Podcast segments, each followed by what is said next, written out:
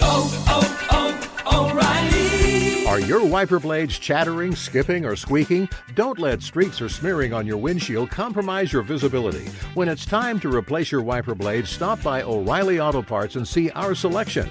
Our professional parts people will even install your new wiper blades while you wait. Stop by O'Reilly Auto Parts today.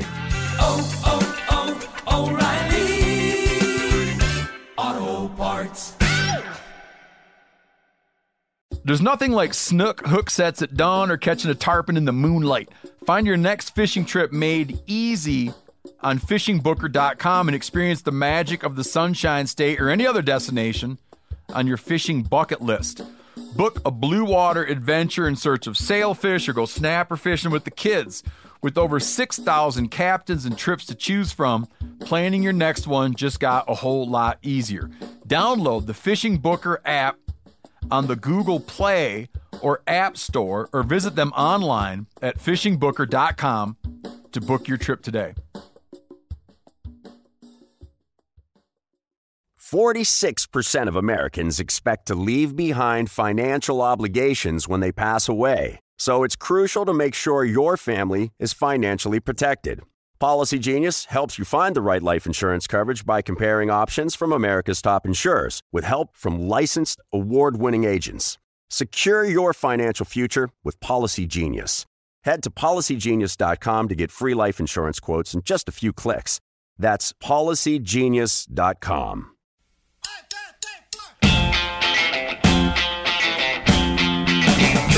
I will not be handed a rod with a fish already on it. I hate that. God, I hate that. If I were on a sinking boat and I had a great white on the starboard side and I had a mako on the port side, I would jump off the side of the great white. Did you ever try and catch any of the fish in your fish tank when you were a kid? You can't flush it because it would be like flushing a metal porcupine. You can run it over with a truck and it'll be fine.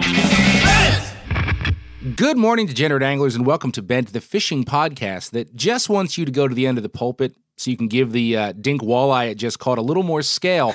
I'm Joe Cermele. And I'm Hayden Samek, and I have a, uh, a, a sneaking suspicion, I guess, of what's about to happen. Well, look, you kind of set yourself up for it a few weeks ago when I when I said I'm not talking about bull trout and I'm talking about sharking, and Yeah. in what what was perhaps a moment of weakness for you on the show, you said you didn't know what I was talking about. That is what you said at the time. Yeah, yeah, no, I did say that, and uh, y- yes, following that episode, I actually uh, there were like four or five folks who like lit me up on the old Insta Slam, uh, like just giving me shit for not instantly recognizing that that was from. It was the bull trout thing that threw me off. You know what I mean? Okay. The uh, You're right. It, and I defended myself and let everyone know that I have, in fact, I've seen Jaws. Well, I know, I know, I know like that you did that. It's a good but movie. it, but it, I know, and I know you and did that, but it 4 wasn't. is my favorite. Oh God, that's terrible. You did jump on there and, and defend yourself and say I have seen it, but it wasn't good enough, was it?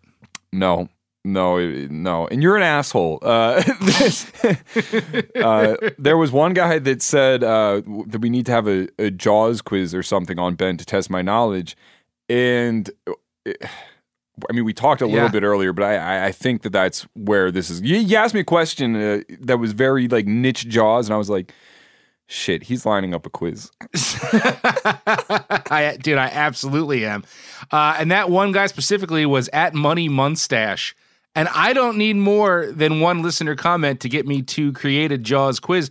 And I think that this is important, man, right? Your reputation is a, a bit on the line. And I'm not saying you haven't seen Jaws, but around here, like you don't just see Jaws, like you absorb it. You make life decisions around its teachings. It becomes a part of you.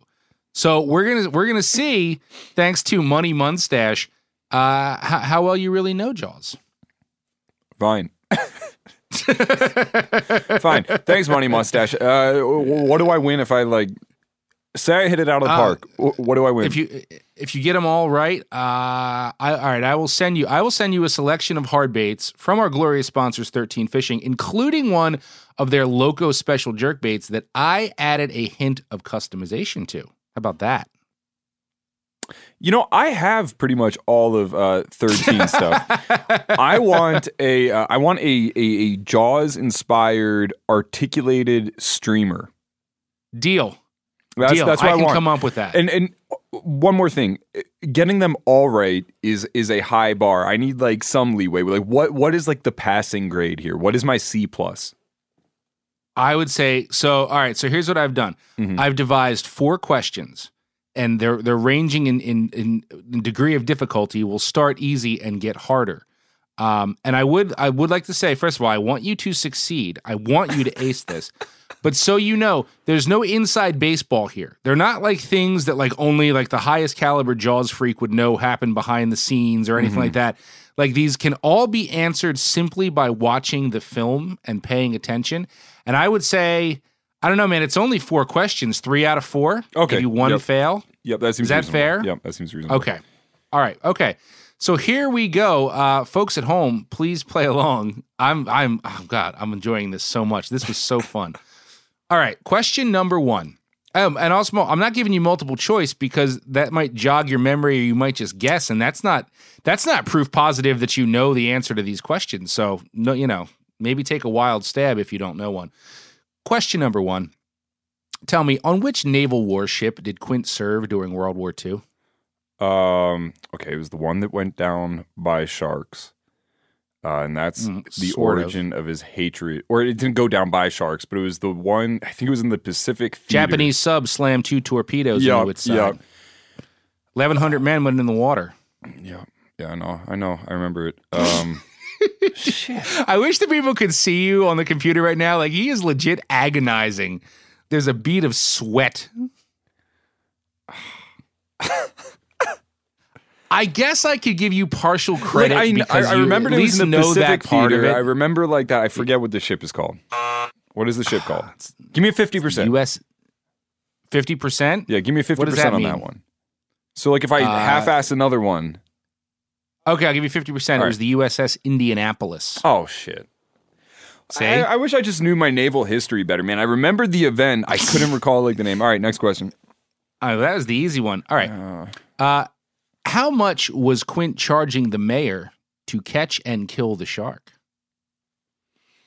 Ten thousand dollars. Oh, he got that one. Good on you. That is correct. He'd find it for three, Kill it. catch 10. it and kill it for 10. Yeah. Okay, good. All right. All right. Doing good. Doing good. Uh, all right. What specific material did Quint use as a bite leader in his shark rigs?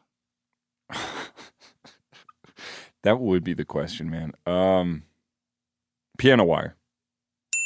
That's correct. That is Yep. cor- was that a guess? Uh, no, 'Cause he I, I I remembered it. I remembered it being like something obscure, and then I thought, w- what was like the only thing that would be obscure and that could also be used as a leader? And I thought piano wire. So so there's a yeah, talk about inside baseball. There's a deleted scene where they show him buying spools of it in the local music shop that got cut. But even on the boat, he uh, gives Hooper a hard time when when Hooper says it was a stingray, and he says stingray bit through that piano wire. So it is mentioned in the film. Piano wire is correct. And serious shark guys after the fact were like, "That's the dumbest thing. Piano wire sucked. Like that was just you know completely for you know drama and spice. Nobody ever really used piano wire. Okay, last one. You're uh, you're you're doing you're doing good. I like it.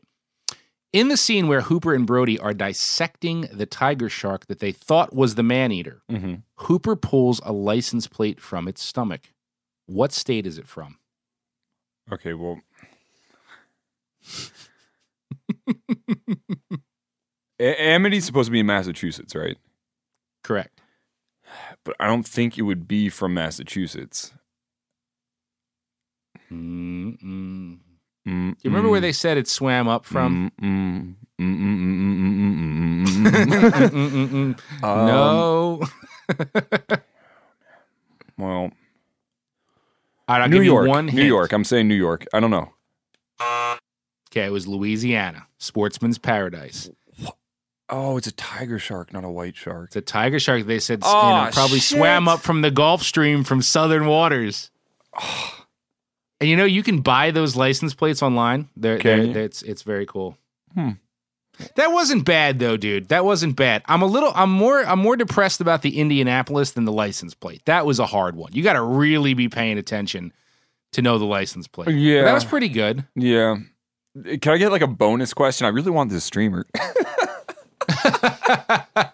I will tell you what. I will tie you the streamer Aw. Anyway, just for being a good sport and playing along. Oh, thanks, Joe. I, I, appreciate that. That that that was uh that was pretty fun, man. All I'm going to do is cut some yellow foam into the shape of a barrel and super glue it to a hook. So it'll only take a hot minute. As long as it's articulated, I don't care. Hey, you know, actually, wait, that would be the ultimate. You tie a bunch of little barrels onto hook Yeah. shanks and articulate like the whole thing, make it the chain of barrels. Oh man, you're gonna get me in trouble because now people are gonna be like, "You have to do that," and I'm gonna have to spend time doing that. Anyway, that was fun. Uh, Money Mustache, there you go. Okay, he was 50%, 50, 75% if we give him a little bit for the first one. Uh, but hell, look, why not keep the fun and the trivia going? This all rolls beautifully into a trivia segment I recorded a while back, um, pre Hayden times. That's okay. With our good buddy and and Mako angler extraordinaire Conway Bowman. And like Jaws, these questions marry shark fact with Hollywood shark fiction. Started from the bottom, now we're here. Started from the bottom, now the whole team here. Joining me today for trivia, my old buddy Conway Bowman is back. What's going on, man? How are you? Joe, I'm doing well, man. Hanging in there. Excellent, excellent. So, uh, just to recap, you are a pioneer fly fishing for Mako sharks, guided all over the world, written all kinds of books, been in all kinds of TV shows. And the first time I had you on, we did covering water. We did the rapid fire thing and, and really got to know who you were. We learned that you don't like largemouth bass, that you love Bodie and Point Break, and um, are a big. uh, You took Black Flag over Social Distortion, if I remember correctly. Oh, yeah. and I admire that. So we're gonna do we're gonna do regular trivia today. So it, it, this is multiple choice, right? Not rapid fire. You can take all the time that you need, sort of bar room style. Um, and uh, just so you know, there's there's there's nothing to. You can lose some dignity, but you win nothing. I have no prize for you if you if you ace both of these. Okay. But um, I think I think uh, well, I, I I really try to like tailor these questions to my guests. You know, like really drill down on, on who you are. So hopefully I, I I did a good job here. So are you ready to play Yes. trivia? Yes. All right, here we go. We'll do two questions today. Here comes number one. Short fin mako sharks are one of the fastest sharks in the ocean. As you know, they can also be very aggressive, which has led people to wonder how dangerous they are to humans. The International Shark Attack File, or ISAF, is kept up to date by the Florida Museum. So the question is between the years of 1580 and 2017, how many unprovoked Mako attacks on humans does ISAF have on file? Keep in mind, we're not talking about Marty and Artie getting bit, bringing one into the boat off Montauk. These are completely unprovoked attacks. Is it A3, B10, C1, or D6? Three.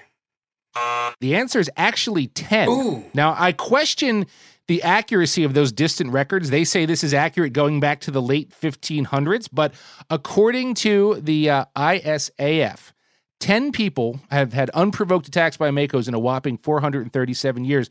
So actually, like they're one of, even though they're mean looking bastards, they're one of the least dangerous sharks to humans. Well, that's really interesting. I, I think um, uh, the because they inhabit deeper water. If believe me, if a mako shark inhabited shallower water, Right. they would be Right. They're, they're just really not where people are Right. as part of the They- deal. They're an open water fish. To be honest with you, if I were on a sinking boat and I had a great white on the starboard side and I had a mako on the port side and they were Yeah. equal size, I would jump off the side of the great white, hands down. wow. Just because- Good to know. 'cause, that uh, was a hot tip right there if you're ever in that Mako situation. sharks are so crazy, unpredictable, goofy. They are like they're they're, Right. they're scary. Okay, well, uh, speaking of having a shark on the starboard side, we'll go on to our next question here. We'll keep up with our shark theme. Ready for this one? Yeah. I- In the classic 1990 rom com, Joe versus the Volcano, Tom Hanks and Meg Ryan do a little trolling off the sailboat that's taking them to the island of Waponi Woo, where you might recall the natives drank nothing but orange soda. Anyway, Hanks only catches one fish during that trolling session, and it's a shark. Which kind of shark was it? A, a great white, B, a tiger shark, C, a black tip, D, a hammerhead. Hammerhead. Did you get? Is that a guess or do you know that? That's a guess. That's correct. That's correct. I would. Because that's so Hollywood because it looks cool. It's a hammerhead. well, I'm getting the impression you're not too familiar with Joe versus the volcano, which many people are not. Oh, that's a shame. it's not really because it's a shitty movie, but it, I think it's a shame because I was going to say bonus question: What does the hammerhead shark do when Hanks hooks it? You wouldn't know that, but it bends its eyes inward to look right at him, and it roars, which is very very Hollywood. Wow. Um. Anyway, dude. Um. No. So that's you're you're one for two. You're one for two. You just got lucky on Joe versus the volcano. Your homework next time we talk is you have to see that movie and watch all the bonus features if there are any on the Blu-ray. Tonight, I'll be watching with the kids.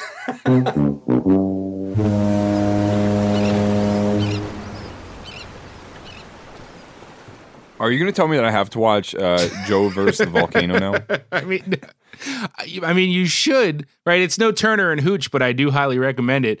Uh, but no, no, no, no. Knowing knowing Joe versus the volcano inside and out is not a requirement to be my friend. So it's okay. You don't have to. You don't have You to know rent Joe? it I don't at wanna be- Blockbuster. I don't want to be your friend, man. I don't. I don't, I don't want to be your friend. At least not for the next twenty to twenty-five minutes while I'm kicking your ass in that weekly competition we like to call Fish News. Fish news. That escalated quickly. So before we get all newsy, guess what? We are happy to inform you, in case you haven't figured it out already, that there is now a line of new bent merchandise in the MeatEater store. Woo! Yes, sir. We dude, we've been getting asked about that since uh, about a week after this podcast first launched. Oh uh, but anyway, it's finally here. Uh, so what have we got? We've got the Degenerate Angler hoodie with the bent logo over the back shoulder, which I, I find that to be like very Boston hardcore. I love the placement of the logo on the uh, back shoulder. We've got Degenerate Angler t-shirts. And we also have a fresh design courtesy of um, noted fish tattoo artist Drew Wilson. That I'm pretty pumped about. Yeah. Yeah. It really captures what Bent is all about, I'd say. You know, it's a That's smallmouth, the point, and in yes, its mouth is yes. a it's a broken off streamer and a popper and a and a live hellgrammite. Yeah, yeah, because like we, we we're we're kind of like we don't give a shit how you fish. That's what we're all about here. Like all are welcome. Uh, peace, love, and harmony. If you throw flies, poppers, uh, and live bait all on the same day, that's totally cool with us. So that design from Drew sort of sort of captures the bent ethos, I would say.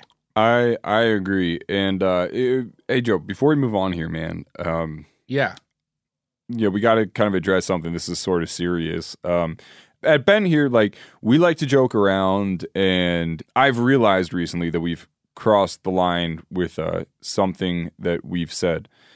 Um, you're making me extremely nervous because I could think of like ten things in the last three episodes. well, we at Bent uh, continuously joke about how unfun walleye are to catch, and I gotta say, Joe, I was totally oh, don't fucking wrong. apologize for that. they don't fight. That's the big apology, dude. I, I Bullshit. I stand by. I. I want, I want to apologize to Seth and Chester in particular because, man, I was out on the ice the other day, and Joe, I caught my first walleye ever through the ice. Congratulations. And you'll never forget it. Your arms still hurt. Hon- honestly, man, you know, I was kind of delighted, man. Uh, you know, we. So first off, It's ridiculous. First off, and I, I mean, I know that may surprise people that I've never caught a walleye. Um, I think that there are a lot of fish that you know people would expect folks to catch, a- and like are just like kind of like a, I don't know, a species that just kind of evades them for like one reason or another. Maybe it was like a lack of interest in going out for. Maybe it was something that you've tried a couple times. Other times. more interesting catch. fish swimming in the Oh, same shut waters up. that they Well, what- swim what's in. A, what's a fish, Joe? I, well, actually, this would be a good question for our listeners. Uh, what is a fish that it seems like everybody but you has caught?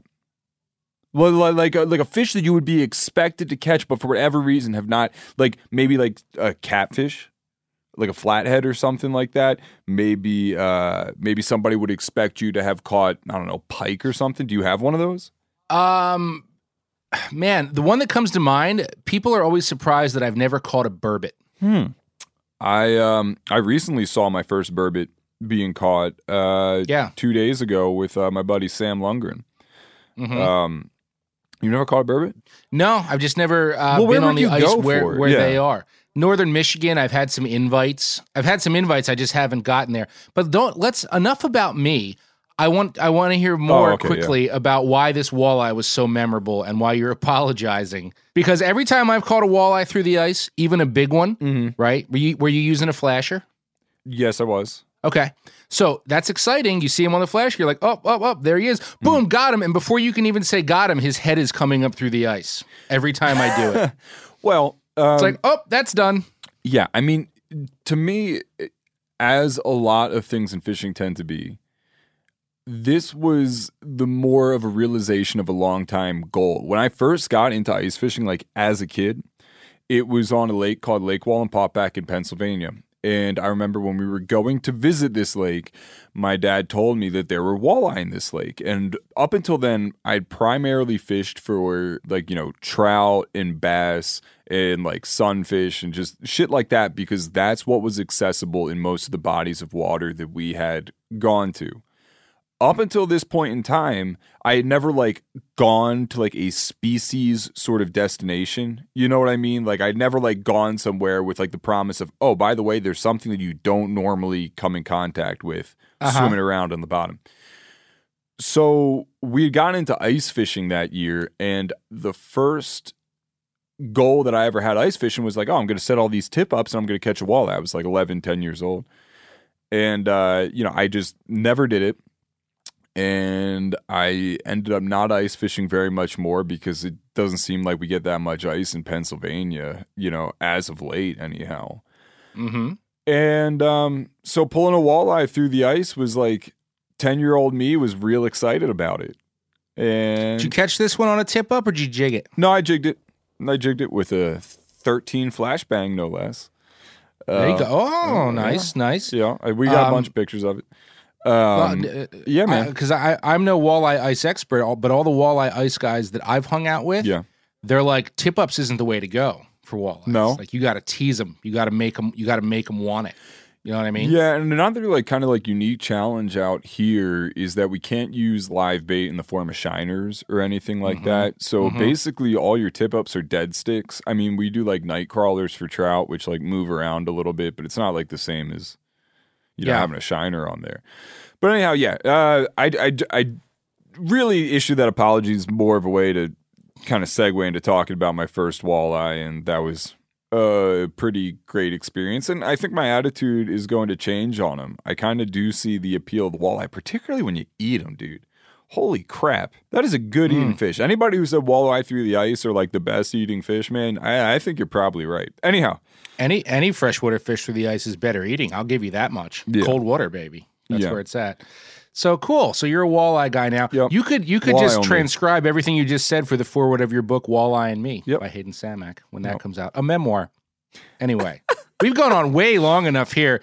Um, you know, so you're, you're pitting yourself against those walleyes now. We're pitting ourselves uh, against each other. Let's not forget this is a competition. At the end of this dog and uh, pony show and walleye uh, extravaganza, our mentor, colleague, and audio Adonis, Phil Taylor, will declare a winner. And uh, you, sir, have the floor to lead off this week with news. Okie doke. So, this morning, we're going to talk a little bit about hatchery steelhead because I'm sick of talking about how bad it is for wild steelhead in the Pacific Northwest. Ooh, okay. Of course, we are going to talk a little bit about that too. Of course you are. Um, so this is going to be a little bit of a non-traditional fish news story, as I'm going to kind of touch on a couple different stories to paint a bigger picture. The overarching theme of this story comes from the News Motion, who reported on researchers exploring new ways to make hatchery steelhead more like wild fish. Now we all know that hatchery steelhead uh, they don't spawn even kind of as well as wild steelhead. Spawning ability or the ability to reproduce in general is known as fecundity. Uh, now that's one term. There's another term, another F word, if you will, and that is fitness. When fisheries biologists use the term fitness, what they're describing is a hatchery fish's ability to survive and thrive in the wild. So, right, fecundity and fitness. Right. Speaking of wild, let's talk about the state of wild steelhead. Here are some statistics. Isn't that what you just said you weren't going to talk about? I said I was going to touch on it. Here are some statistics as reported by the Vancouver Sun. In 2020, less than 40 steelhead ran up the Chilko River.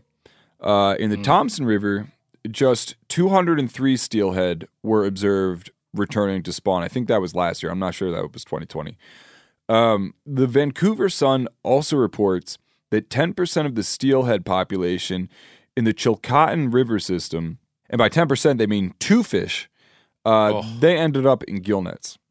Oh. It's very, very not good. And that's like Brutal. that's mostly interior Brutal. steelhead. But yeah. so it, it makes sense that we're investing in the betterment of these fish hatchery programs, uh, not only to increase angler opportunity, but also as a way to eventually boost the numbers of fish that behave as if they were wild and hopefully increase the population to self sustaining numbers. So l- let's talk about the. I'm gonna wait for the end here. I want to hear the conclusion, but I mean, what you just said, like you know, there's a lot of people listening in the Pacific Northwest who are totally disagreeing with that. Oh yeah, I mean. I mean, sure. Look, know? and, and- and real quick, like to touch on that, I understand, and like, yeah, I'm, I'm of the mind that habitat restoration and like aggressive environmental policy is probably the way to go in order to maintain these wild steelhead stocks. Yeah. And you can look at other examples in wildlife management, like for instance, um, you know, one of our great success stories in American conservation, right, is the reintroduction of the wild turkey. And when they first tried to reintroduce the wild turkey, uh, they they would raise these poults, you know, in captivity, and then they would release them. And you know what what you essentially had there was a put and take program because uh, those wild turkeys wouldn't really develop you know populations that could sustain themselves like they weren't reproducing in meaningful ways and it Right. was just kind of a waste of time and money then what they did was they recaptured a lot of wild wild turkeys in like strongholds like i think in alabama like places like that and then they repopulated their native range with these captured birds Mhm. a couple decades later, you know, we got wild turkeys everywhere. So I don't think that like stocking, basically stocking a bunch of steelhead is the answer. But then I also don't think that you know raising. I, I'm I'm not sure it's entirely analogous. Like just because it didn't work in that instance doesn't mean it won't work in this instance. And you also got to like Sure. think about the purity of the stocks Mhm. and the Mhm. specific strains. And you know, I, I I don't know, man. I- I I think it's like a discussion to be had. I'm not maybe not the one to have a discussion about that. If you know a fisheries biologist in the Pacific Northwest, I talk to him or her. So anyway, all that aside, we're gonna try and talk about a uh, an, an instance where these programs aimed at giving hatchery steelhead wild qualities is like kind of being implemented and and we're so because of that we're going to talk about the American River in northern Uh, California. essentially, right? It's like, for lack of a better way to put it, they're trying to make better hatchery fish. Yeah. Yeah. Yeah. Uh, uh, the- Yeah, That's a good way to put it. it, right? Yep. Okay, so per the Stockton record, the California Department of Fish and Wildlife have already uh, observed over 900 fish, a mix of wild, hatchery bred, and juvenile fish, entering the hatchery, which is up from just like 300 fish counted at the same time last year. Uh, now they're citing. Yeah, they're citing higher than average flows as one of the main reasons uh, these fish are having a good year. So earlier we talked about fitness and fecundity. Again, we see reduced fecundity of these hatchery fish because they don't have the same fitness as wild steelhead. Basically, hatchery fish go into the ocean and get their asses kicked. so Right. this returning population of steelhead is a good thing. And the reason that it's a good thing is that the American River Fish Hatchery seems to be experimenting with ways to reduce negative consequences associated with hatchery fish, and it, I guess it appears to be working. Um, According to the CDFW, that's California Department of Fish and Wildlife, fisheries biologists at the American River Fish Hatchery are hoping to perpetuate a specific strain of steelhead, and that's the Eel mm. River steelhead, which is it's a, it's a larger strain, right? Like, Right. Whereas a lot of these wild fish get up to like you know eight, 10 pounds, these ones kind of tend to top out at 15, 16, 17 pounds. So they can fight off the giant squids and stuff when they're out there. Um, Yeah, the yeah, exactly. They're larger and therefore presumably tougher. The American River Fish Hatchery is doing this by selecting fish exclusively of the Eel River strain. Like when they return, they go, okay, that's an Eel River strain, that's an Eel River strain. Mhm. And they're only spawning returning hatchery origin fish. Right. So they're kind of going, okay, this one went out in the ocean. It came back big and strong. That's probably a good one. So they're like, you know, Got it. working on selection there. Um, so i i- it's an example of ways that we're trying to use the hatchery system, or fisheries biologists are trying to use the hatchery system, and put a hand in selecting these fish that are going to have higher levels of fitness and higher levels of fecundity, and hopefully because of that make a, a, a stronger strain of fish that could one day have self-sustaining stocks. So I mean, is this good news for steelhead on the level of a complete return of a wild run? No. But Right. is it a step in the right direction for hatchery fish looking to create a sustainable population of steelies? Like maybe. Um, either way, it's a big year for steelhead in the American River, and no matter how you look at it, that's a good thing for anglers.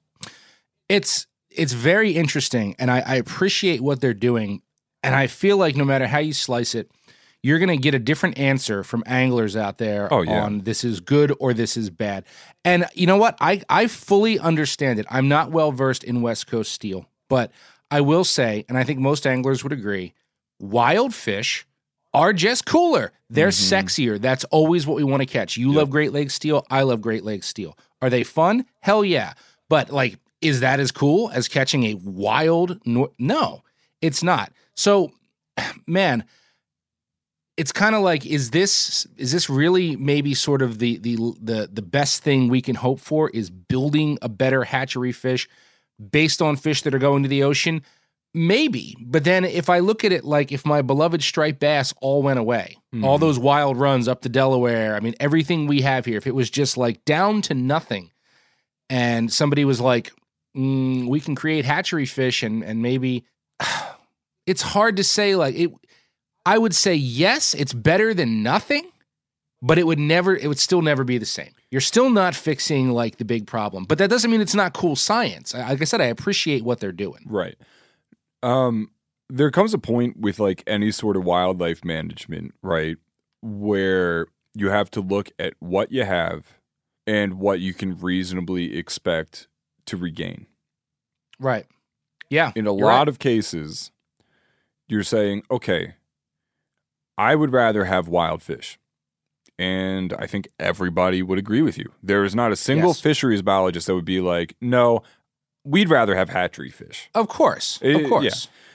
But the question I would pose to them is this if you could have a strain of wild steelhead, because, you know, eh, like the Eel River steelhead, that's where a lot of these like stocks are coming from. If you could have that strain of steelhead preserved in such a way that like they continued to exist, even if the genesis of that was an artificial hatchery condition. If you don't have nothing anyway, why not have that? Oh, and I completely agree, and I think that's what I'm saying. Like, like I, it- it'd be foolish to be like, "Stop this madness!" Wild fish. Like, no, like these people are doing some cool stuff, and it is there is a preservation tactic there. Yeah, You know and, what I again, mean? we're we're not talking about like putting it in. Uh, you know, we're talking about the American River here, and if you don't know Sure. like the American yeah, River, it's it's, one- like yeah. it's in Sacramento. You know what I mean? It's, Right. it- we're not Right. we're not talking about doing it in like the you know the Babine, right? but it could be a model for that if it ever got to that. Well, it could be a model for that if but it I, works. But I think, as with so many tools in conservation, I think it can be tailored to like the fishery in which the biologists are discussing. Like, is Right. is that model for the American River going to be the same model that like you know they take to the Fraser? No, no, of course it's not Right. going to be the same model. Right. Well, I would, I, I- yeah, I will say, like, I know we got some steelheaders listening. Right in, let us know what you think. I would, I'd be happy to read some of those responses, Sure. you know, in a show down the road. Please enter your password. You have one unheard message. Hayden, where are you? We were supposed to be at my parents' house an hour ago. I'm on my way with the dog. If you're out fishing, we need to have a conversation when you get home because this is getting absolutely ridiculous. Call me when you get this.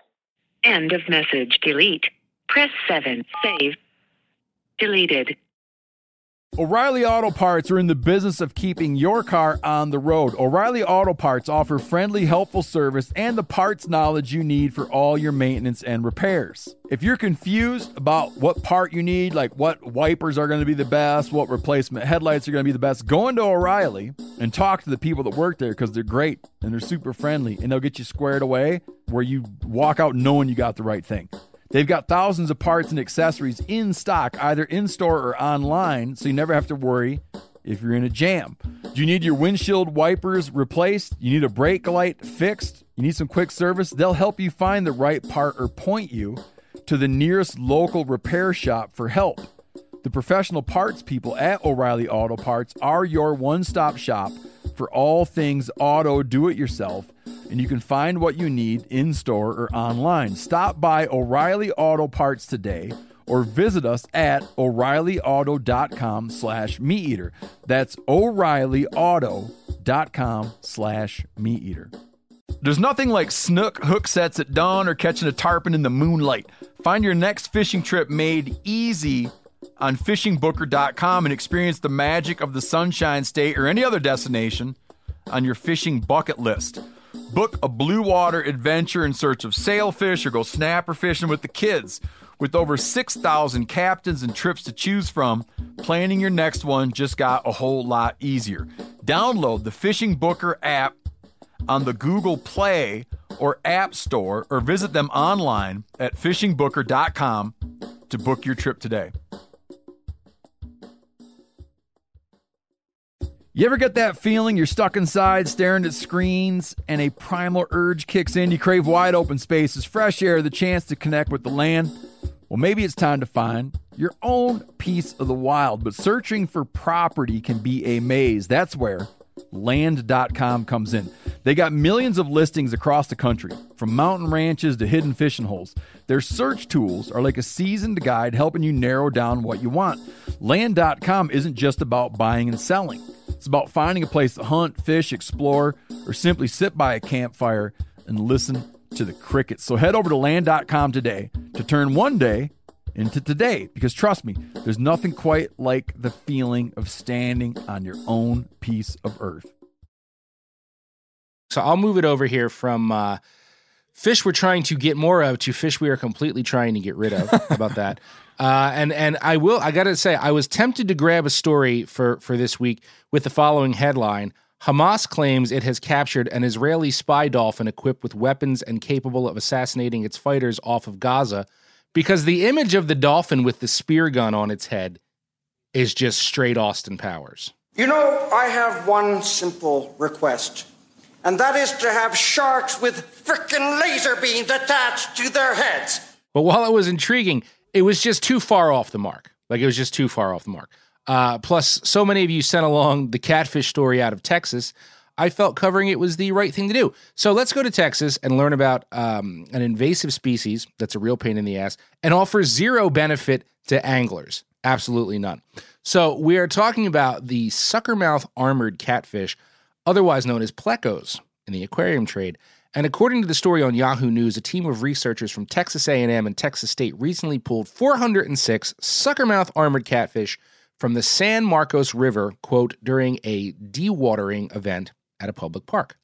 So, scientists are hoping that studying some of the fish collected will help them figure out how best to control them.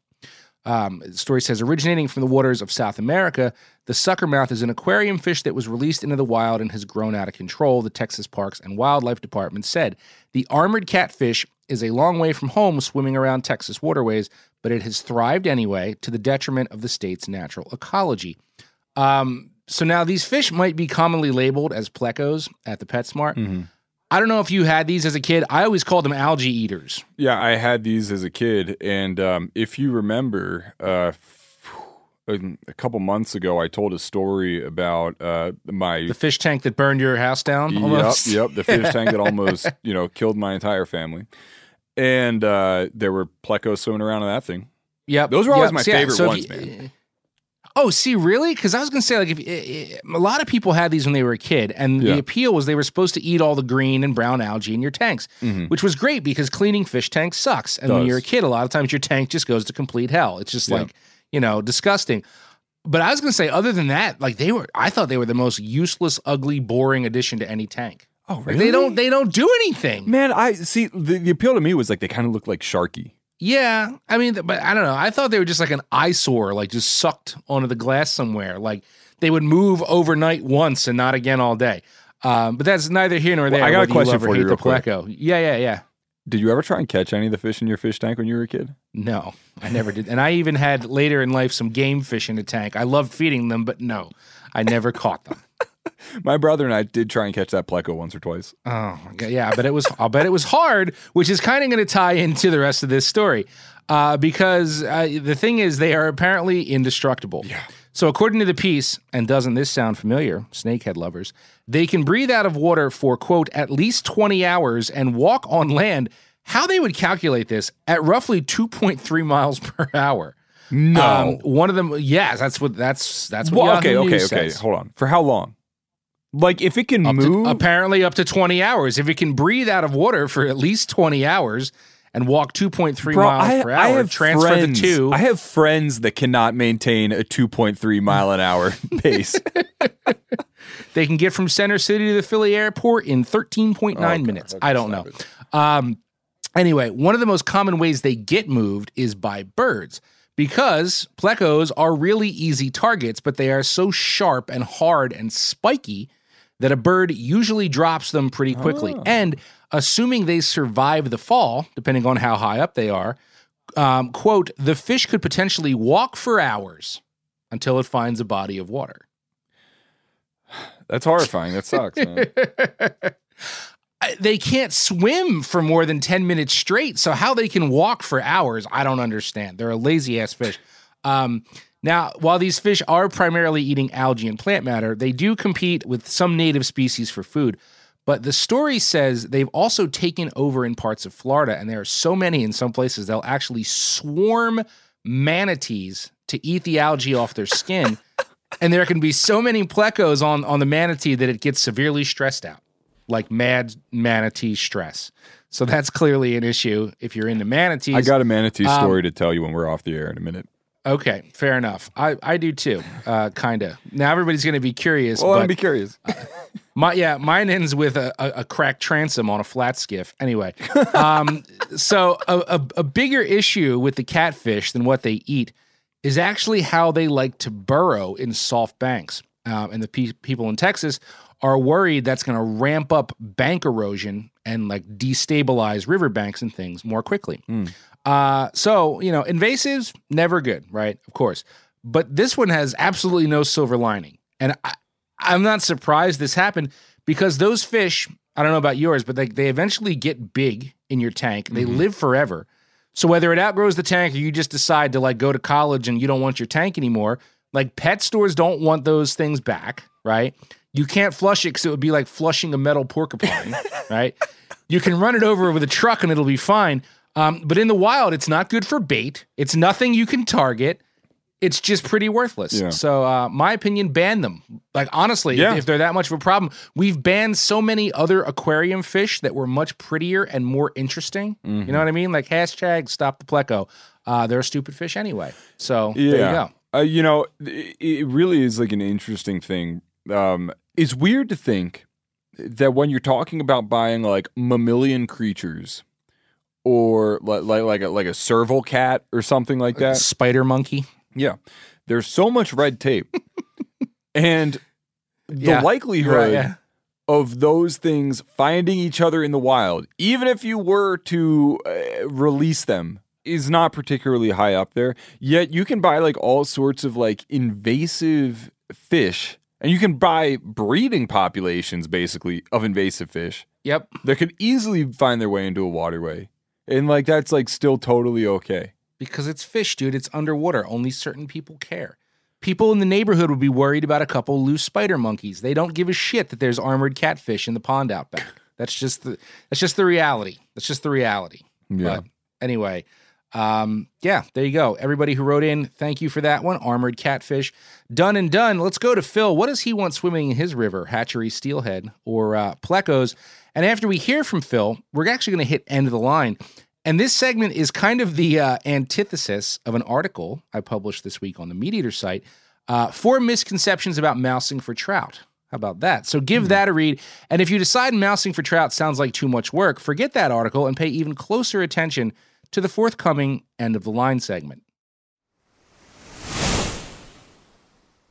Hey, Hayden, you're the winner this week. I just can't help but feel bad for these hatchery steelhead. I mean, that would be kind of like if a human were to spend most of their formative years playing trombone and video games, and then eventually down the road, maybe they got a job in an office full of self sustaining hunters and outdoors people. I mean, can you imagine what that would do to my, I, I mean, this person's self esteem?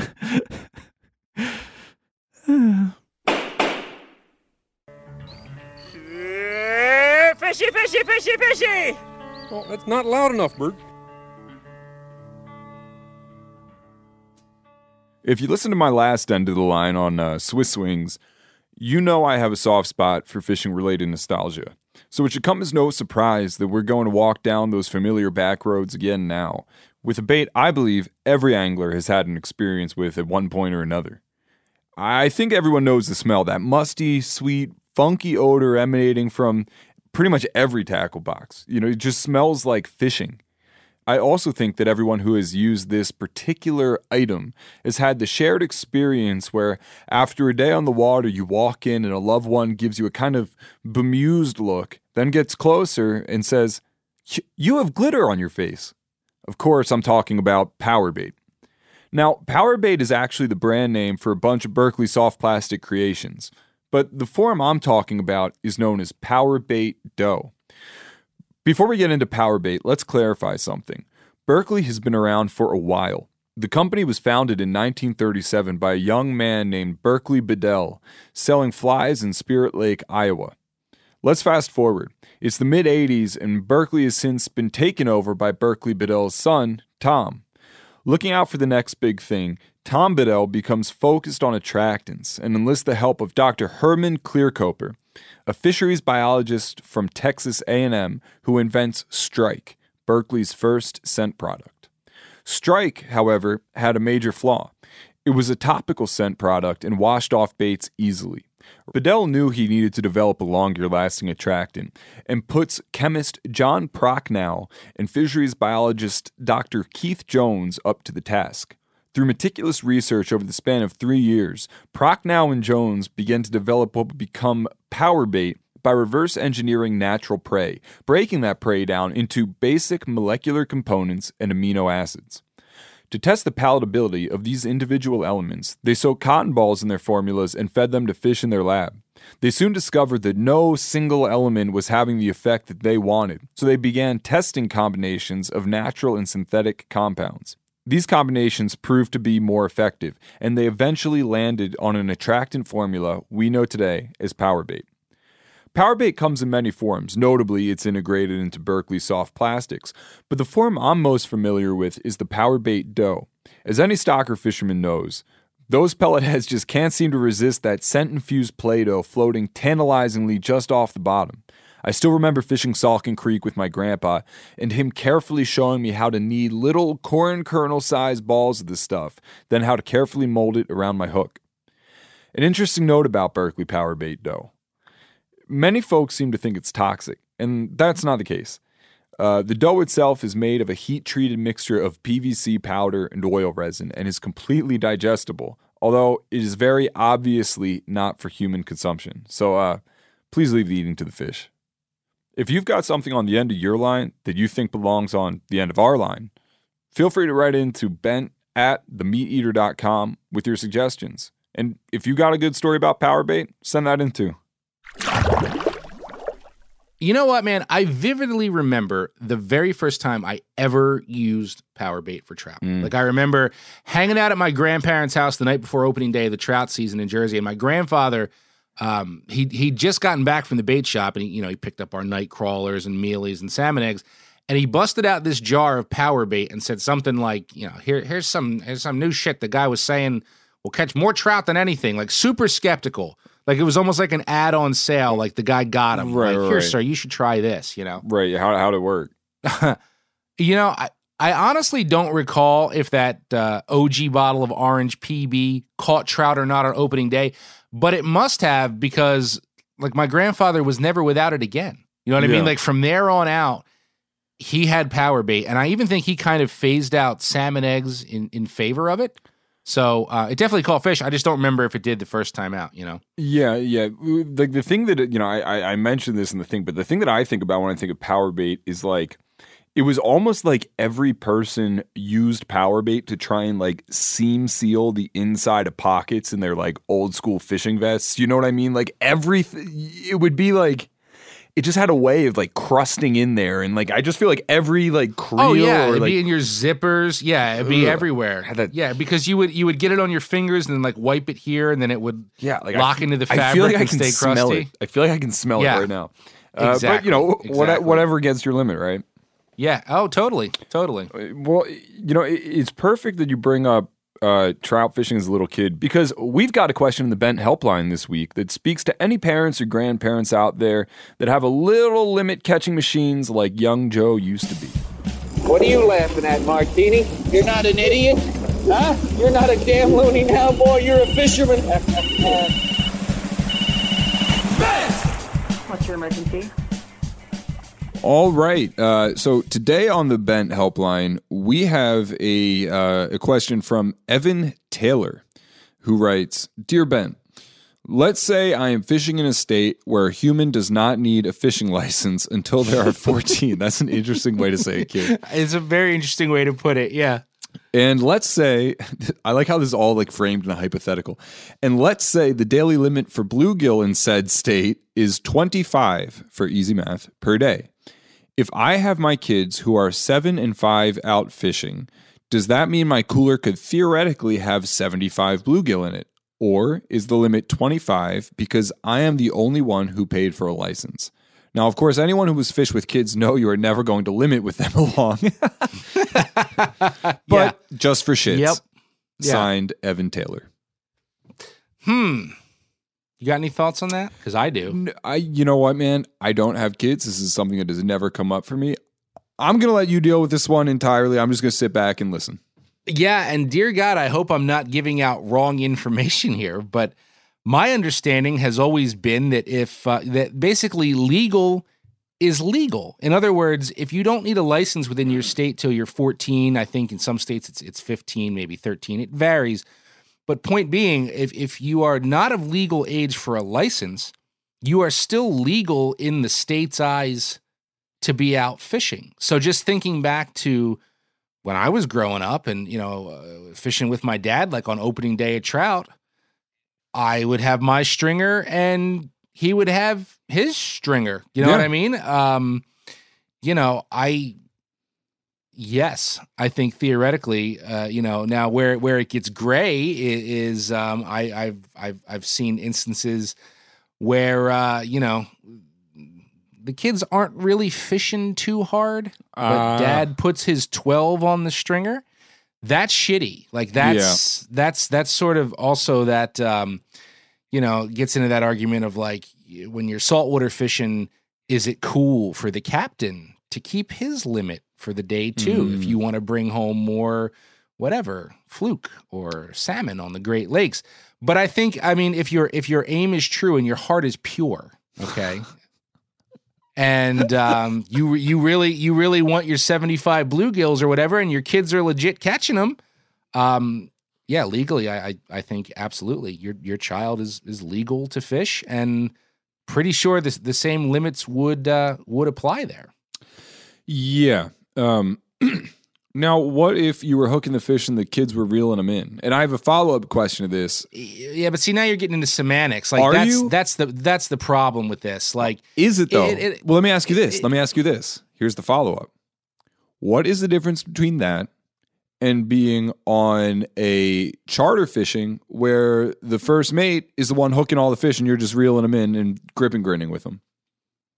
what of the pe- difference Yeah, plenty of people do that and keep well, fish, uh, right? uh, uh, sure they do, but uh, but again, man, like so in that scenario, if you're out on a charter boat, right, Mhm. and uh, I mean, first of all, if I'm on a charter boat where the mate is hooking the fish and handing, well, not rod, you, man. Not you. He's gonna. That is like a pet peeve of mine. Well, yeah. I will not take a a rod. I will not take. I will not be handed a rod I with I fish I already got on it. I I, got hate you. that. oh God, I hate that. Right, I hate that. Yeah. But I would say, um, you know, if you're if you're newbies, rookies, you booked a charter somewhere, you know, and the mate's setting the hook on the troll or whatever it may be on. It doesn't matter on the bottom, and he's handing you the rod, and you're okay with that. Like that doesn't bother you as long as you're only taking your limit as the angler. Then what's the difference? You know what I'm saying? I Right. mean, but what I'm comparing that to is like the kid on opening day where his dad is hooking the trout and like letting him reel the trout in. Now you kind of implied that you didn't think like maybe that was so cool. No, no, no, no. You're misunderstanding completely. What I'm saying is, no, you are misunderstanding what I'm saying. No, no, no. Hey, man. What I'm saying is there's I think there's a little more leeway in taking your kid fishing and your kid's standing there fishing with you in the water, wading, sitting in the lawn chair or whatever. Maybe he's too little, so you hook one and hand him the rod. I mean, this is something I never have to worry about because I'm I, I don't care about keeping a limit right now of anything that my young kids would catch. Right. Like we're we're not doing that, right? So uh, that that that's one thing. What I'm saying is, you go fishing, you bring your kid. Your kid's off running around in the woods or looking for fairies Oh, or yeah, flipping rocks and completely unengaged in what you're doing, but you're going to keep his or her six trout too. Right, right, right. You're using them as a, a, a body so that if somebody flagged you, you'd be like, well, I caught these six and uh, little Timmy here caught the other six. You know, Mhm. but it's, it, I mean, it's, it's getting in the, it's ultimately getting in the weeds. Yeah, right? I mean, you know, it's it's it's about you- it's about effort. If you put in the effort, then it's like whatever. If you're using them as like a justification to keep you know X amount Yeah. of fish without the expectation that they're going to be actively involved in catching said fish, right. then Right. that's what you don't like. Yeah, I mean, all, all Evan's question really spoke to more was the legality of it. Can Yeah. I keep that a limit? Right. You know, against my two kids. I hope Evan's not like round up all the kids in the neighborhood. I'm taking them all fishing. I don't know what the guy's mo is, right? We can't. We don't read minds. I'm sure that's not it. Well, I'm I'm messing sure- with you. I'll it's tell you actually it's a, it's a good question. You Yeah. know. Yeah. And if he's a listener to Bent, I'm sure that he is just an upstanding member of society. or he could be a degenerate angler. Who or knows? you be a degenerate angler. You don't know. But um, yeah, listen, I just just to sort of cover our asses, uh, maybe this varies in different states. I'm not sure, but I mean, I I, I hold licenses in multiple states every year uh, for freshwater. You know, grew up traveling to fish and, and fished all over. I've never heard of such a thing where you know a legal a, a legal unlicensed angler, meaning a little kid, um, Couldn't keep you know, fish. couldn't couldn't keep their fish or keep their limit. Yeah, there's that- no rules there. That sounds right. Well, anyway, that's a great question, Evan. Thank you very much for sending it in to Bent.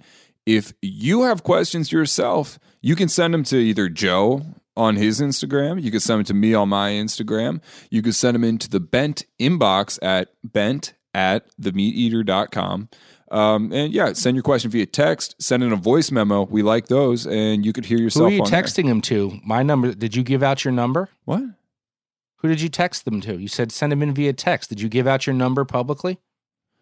Yeah, my number. five five five. I, I meant in a, in a text based format. Yeah, five five five. Yeah. Any, anyhow, look, send your questions in, and we'll do our best to answer them on the Bent helpline.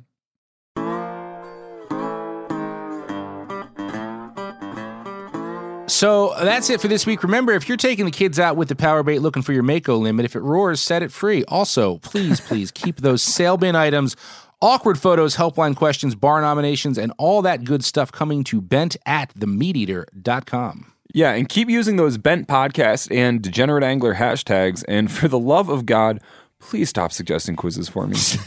No, no. Keep suggesting them. What other movies uh, should we quiz Hayden on? Perfect Storm, Mighty Ducks. Finding I'm open to everything. Yeah, I'm open to everything except Half Baked because that would just be too easy. Hey.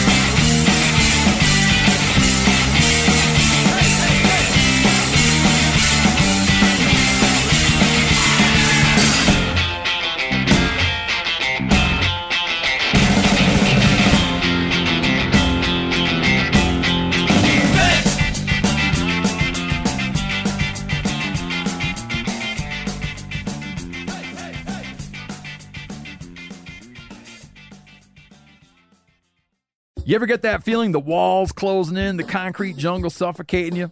You crave some wide open spaces, the chance to connect with nature, maybe in a spot all your own. Well, head over to land.com.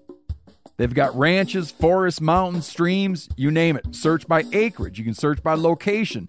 You can search by the kind of hunting and fishing you're dreaming of. Land.com. It is where the adventure begins.